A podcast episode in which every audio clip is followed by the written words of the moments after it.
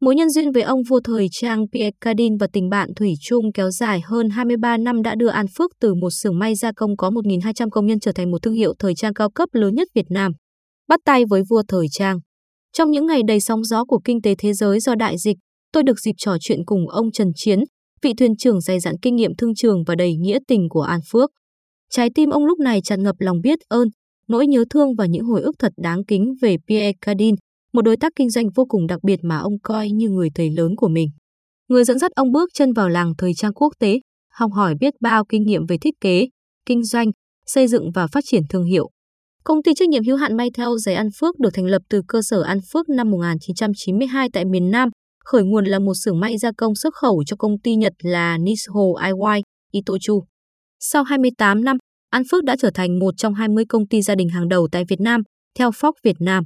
Trong cơn bão COVID-19, An Phước vẫn trụ vững nhờ nền tảng công nghệ vững vàng, hệ thống quản trị tốt, tổ chức chặt chẽ và tài ứng biến linh hoạt của vị thuyền trưởng. Mọi rủi ro được kiểm soát. Có kế hoạch cắt bỏ ngay những khâu không cần thiết. Điều gì đã giúp An Phước tạo nên kỳ tích trong suốt 28 năm qua, với con số tăng trưởng luôn cao hơn năm trước trên 10%.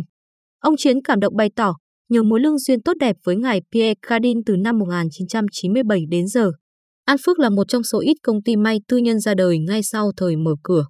Công ty khởi đầu với 40 máy may, tuyển khoảng 60 công nhân và nhận gia công hàng cho Legamax, General Electric. Năm 1997, khủng hoảng tài chính châu Á xảy ra. Cũng như nhiều doanh nghiệp khác, An Phước đứng trước nguy cơ phải đóng cửa nhà máy vì đối tác ngưng đặt hàng. Chiến lược khai phá thị trường nội địa nhanh chóng được hình thành và triển khai. Nhưng cứ làm gia công hoài không phát triển được, phải chuẩn bị thương hiệu cho riêng mình. Tôi đã xây dựng kế hoạch thương hiệu riêng bắt đầu từ năm 1993, đặt mục tiêu sau 5 năm sẽ ra đời. Ông Chiến nhớ lại. Khi biết tin Pierre Cardin và Việt Tiến đã chấm dứt mối quan hệ hợp tác, ông Chiến đã tìm cách liên lạc với người đại diện của Pierre Cardin tại Việt Nam và kiên nhẫn để gặp được ông vua thời trang Pierre tại Paris. Để có tiền mua license kỳ hạn 3 năm cho các quần tây, áo sơ mi và vest Pierre Cardin, gia đình An Phúc phải vay ngân hàng. Nhưng đứng trước lựa chọn sinh tử, nếu không mua bản quyền từ thương hiệu này để làm thì công ty sẽ đóng cửa, công nhân sẽ thất nghiệp. May mắn là lựa chọn của chúng tôi đã đúng, ông Chiến nói. Bước tiếp theo là quyền phát triển các cửa hàng có hai thương hiệu, Pierre Cardin và An Phước. Đây là những bước đi đầu tiên cho sự thành công của An Phước. Ngày ra mắt cửa hàng đầu tiên là ngày 15 tháng 12 năm 1997. Một năm sau, đích thân ông Pierre Cardin qua đây kiểm tra cửa hàng, sắp xếp trưng bày cửa hàng cùng với mình đích thân ông kéo tủ, chỉnh quần áo, giúp mình cách móc áo, trưng bày thế nào cho hấp dẫn. Sau này, Pierre Cardin còn qua Việt Nam một lần nữa vào năm 2010 làm từ thiện mổ tim cho các cháu. Tổng cộng là 3 lần ông vui lắm khi thấy các cửa hàng của mình ngày càng phát triển. Việt Nam cũng giống Trung Quốc thời mới mở cửa, mà mở được cửa hàng thời trang lớn như thế này, lại do tư nhân làm chủ, làm ăn ổn định, tôi tin Việt Nam sẽ phồn vinh và thịnh vượng lắm, ông Chiến kể lại. Đến nay, An Phước đã có 162 cửa hàng khắp cả nước, từ Quảng Ninh tới Cà Mau. Không chỉ ở Việt Nam mà An Phước còn là đối tác chiến lược với Pierre Cardin trong việc độc quyền phân phối sản phẩm phụ kiện thời trang nam thương hiệu Pierre Cardin tại thị trường Lào, Campuchia mùa bán sát nhập trong mô hình gia đình kinh doanh. Với mảng sản xuất cho thương hiệu lớn như Pierre Cardin, An Phước buộc phải tuân theo tiêu chuẩn, quy trình toàn cầu như không được bán với giá thấp hơn 35 đô la Mỹ tại thời điểm 1997 hàng năm. Pierre Cardin cử kỹ thuật sang hướng dẫn, gửi mẫu mã sản xuất, đều đặn 6 tháng một lần qua Pháp họp với chính nhà sáng lập Pierre Cardin. Ngoài bảo đảm chất lượng đạt chuẩn quốc tế, An Phước còn được ghi dấu là công ty tiên phong trong chiến lược MA từ rất sớm để không ngừng lớn mạnh với việc tăng vốn, mở rộng hệ thống phân phối, mua lại nhà máy để trở thành cánh chim đầu đàn của ngành thời trang cao cấp. Một số thương vụ có thể kể đến như mua lại công ty Mai Tân Bình Minh năm 2008, công ty Tân Việt, nhà máy Tosdamex của tập đoàn Tomiya và Sumitomo năm 2010, mua lại công ty Gebert Waze tại Aschaffenburg, Đức, vốn sở hữu nhãn hiệu Gebert. Waze Veston và jacket cao cấp được ưa chuộng tại châu Âu.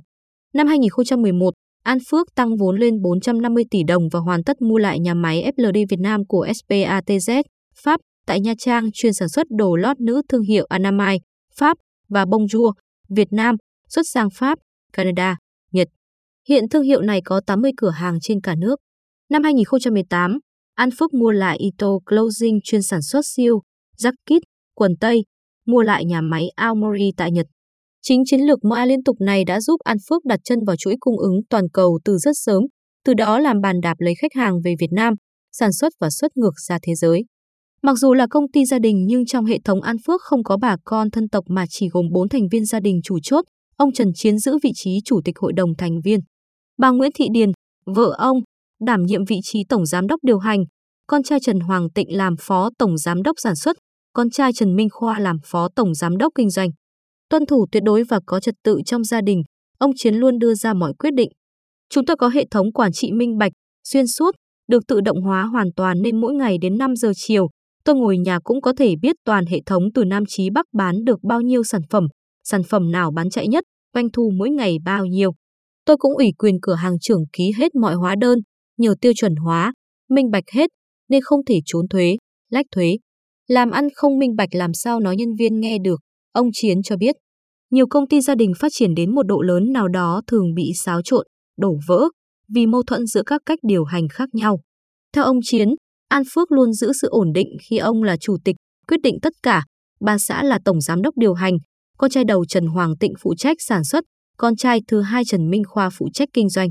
Phong cách quản trị của tôi giống người Nhật. Tôi gần gũi với mọi người, từ nhân viên may, cấp quản lý, các em tuyệt đối nghe lời, dù mình không nói nặng bao giờ. Làm vậy anh em mới gắn bó với mình, ổn định từ dưới lên, xây cái móng tốt thì khúc trên dễ dàng hơn, ông Chiến chia sẻ. Một sự kiện lớn diễn ra vào năm 2017 trong lịch sử công ty khi Pierre Cardin đồng ý chuyển giao license vĩnh viễn cho An Phước 20 dòng sản phẩm. Sự ra đi của người thầy Pierre Cardin dường như để lại trong ông Chiến một khoảng trống vô bờ và nỗi nhớ thương không nguôi. Ông Chiến cho tôi xem từng bức hình, kể cho tôi nghe từng câu chuyện mà ông nhớ nằm lòng về người thầy của mình. Pierre con Việt Nam, ông hay kêu tôi như vậy. Tôi hãnh diện là một người Việt Nam làm ăn với ông 23 năm không có vấn đề gì xảy ra. Đứng trên vai người khổng lồ, An Phước đã cho thế giới thấy một tình bạn, một mối quan hệ làm ăn bền chặt được xây dựng trên cơ sở niềm tin và sự thủy chung, trước sau như một, ông Chiến nói.